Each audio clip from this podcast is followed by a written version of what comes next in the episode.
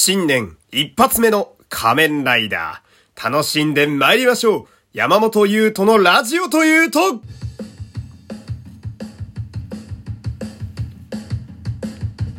どうも皆様こんにちは。声優の山本優斗でございます。第288回目の山本優斗のラジオというと、始まりましたよろしくお願いします、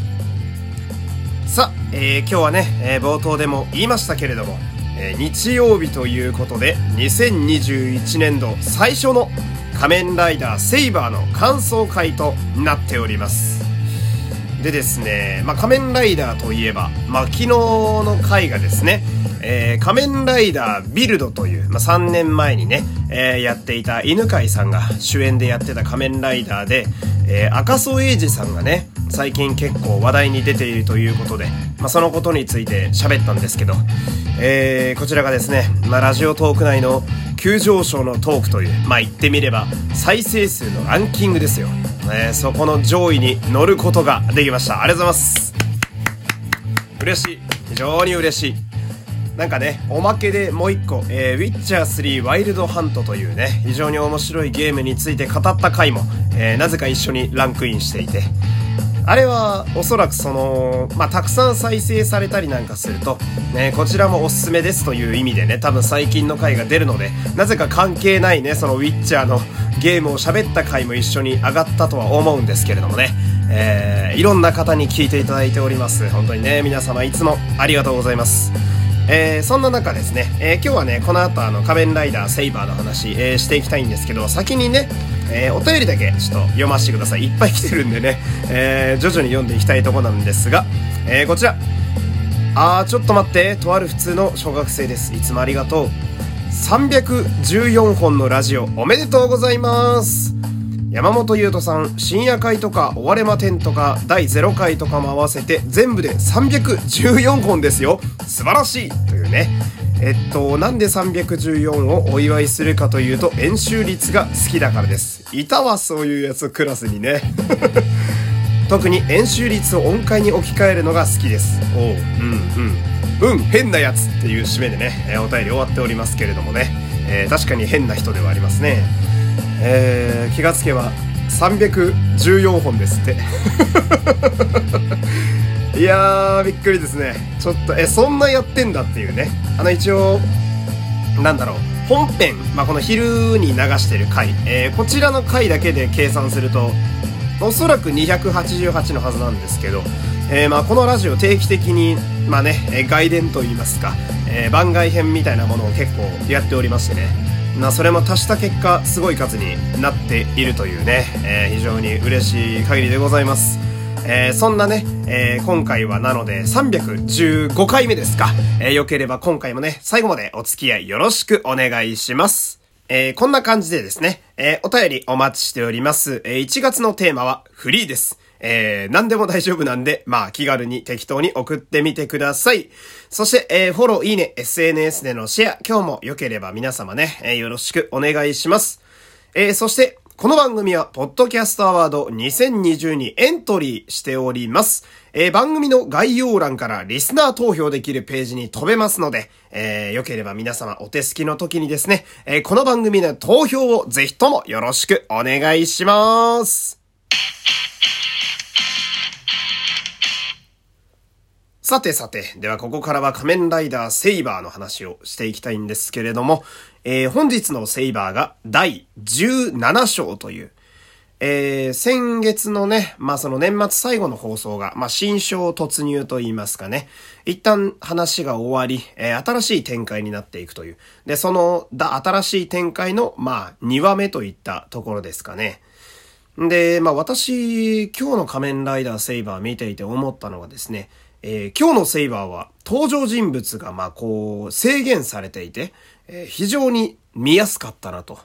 えー、まあ多人数ライダーのね、宿命ではあるんですけれども、やっぱ大量に仮面ライダーがいるとね、なかなかこう、キャラを全部出さなきゃいけないので、話が渋滞してしまうと、えー、ともすれば退屈に思えてしまうものでございますけれども、え今回は、えー、仲間割れをね、皆様しておりますので、えー、基本的に喋ってんのが主人公とヒロイン、そして謎の新キャラクター、ユーリというね、仮面ライダー最高という新ライダーだけだったので、えー、非常に見やすかった。まあ、キャラの、なんやろうな、こう、今までいまいち出し切れてなかった良さみたいなものが出てたなという印象でございます。特にヒロインのメイちゃんがね、え今回は非常にいい感じに、まあ話にこうスパイスを足してたので、なんていうかこう、まあ私からすると、まあもうずっと仲間割れしていてくれるとね、非常に見やすいななんてね、不謹慎なことを考えたりしますけれども。で、今回のセイバーはですね、えー、ヒーローものにはちょっと外せない要素が2つ出てきたなということで、えー、そこをメインに今日は喋ってみたいんですけど、えー、先にじゃあそれをね、え言っておくと、1個目がですね、え人間が怪人となってしまって悩む主人公。そして2個目が、まあ、非人間、えー、人間じゃないキャラだったり、あとはすごい長い間生きているキャラクターが仲間になった時に、えー、現代だと変人扱いされるという、まあ、この特撮番組の花形みたいなものが2つ出てきたんでね、えー、こちらについて喋っていきたいんですが、まず1個目のね、この人間が怪人になるという要素なんですけれども、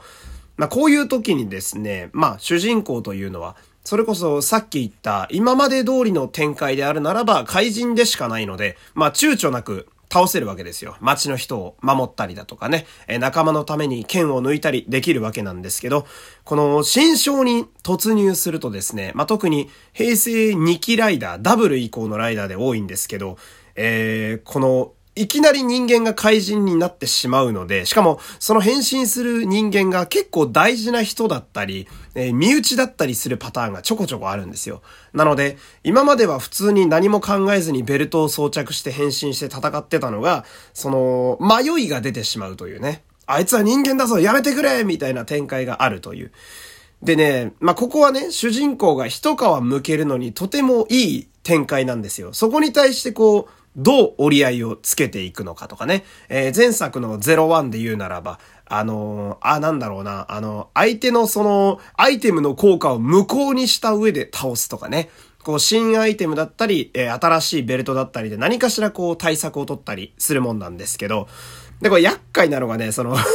なんだろう、こういう時に限ってね、その人間にな、人間から怪人になったやつを躊躇なく倒すやつが現れるんですよ、大体。まあ、今回で言うとそれが仮面ライダー最高なわけで。で、そうするとやっぱ主人公とね、こう、ぶつかり合いが発生するわけで、やめろみたいな。こいつは人間だぞみたいな。関係ないみたいな。怪人だろうが切るのは俺だみたいな。その、ためらいなく切る方には信念があるので、主人公が邪魔になるんだけど、主人公からしたら、いやいやいやいや、人間だって何言ってんのやめろよっていうので、こう、しばらくいざこざが起きるという。まあ、これもね、あの、最近の仮面ライダーではよくあるタイプなんですけど、まあ、ざっと思い浮かべると、まあね、あの、変身する人がライダーな時もありました。えー、隆起とかね。あと1個前のゼロワン。そして、えー、後に実は人間だったよと分かってくるえげつない外務とかね。あとは捕まえようと思った犯人が、えー、怪物になってしまうので、警察的にどうしようっていう新しい悩みに直面するのが、えー、竹内涼真さんがやってたドライブだとかね。えー、こういうパターンがあって、まあ、とにかく主人公が新しいステージに行くために必要な要素だったりします。ここに対する答えを出すときに、またヒーロー番組としては非常に熱い展開がね、え、流れたりするもんなんで、え、ここに非常に今後のセイバーも注目していきたいとほんで、2個目がね、え長生きしてたり、え元怪人だったりする人間じゃないキャラとかがですね、現代社会で、現代社会で変人扱いされるという。これもまあ、特撮番組では王道の展開ですね。で、大体こういう、その、その時に仲間になったり、え非人間じゃなかったりあ、人間じゃないキャラだったりする、この対象に当てはまるキャラはですね、まあ、ちょっとクールだったり、えー、人間味がなかったり、感情がなかったりだとか、こう、どこか近寄りがたい印象をね、視聴者に与えてくれたりするわけなんですけど、えー、ここでこう、変人扱いされて、えー、ギャグパートが入ってくることによって、まあ、ちょっとこう、キャラの愛嬌が出ると言いますか、まあ、あの、メタ的に言ってしまえば視聴者人気が出てくるようになるという、まあ、ちょっと愛されるキャラクターに徐々になりつつある。で、今回の場合だと、えー、1000年以上生きているというね、で、自分自身が政権に変身してしまうという、まあ、剣の擬人化みたいなキャラがね、この有利っていうキャラがいるんですけど、まあ、こいつが今回ね、あの変な格好をしたりだとか、ね、現代社会に馴染んだりするという、えそんなシーンがありましたけれどもね、あのー、まあ、往年の展開だとね、こういうキャラってね、仲間をかばって散っていくパターンが多いんですよ。やっぱパッと浮かぶのはやっぱチェイスっていうね、仮面ライダードライブに出ていた超人気キャラクターがいるんですけど、私もすごく好きだった。あの、非人間でね、マシーンだったんだけれども、人間のことを触れたりするうちに、こう、友達だとかそういうのがわかるようになって、最後の最後は人間のためにかばって散っていくっていう。で、大体こいつらが散っていく時が終盤だったりするんですげえ泣けたりするんですよ。なんで私はね、ちょっと有利、ね、仮面ライダー最高ちょっと怖いななんて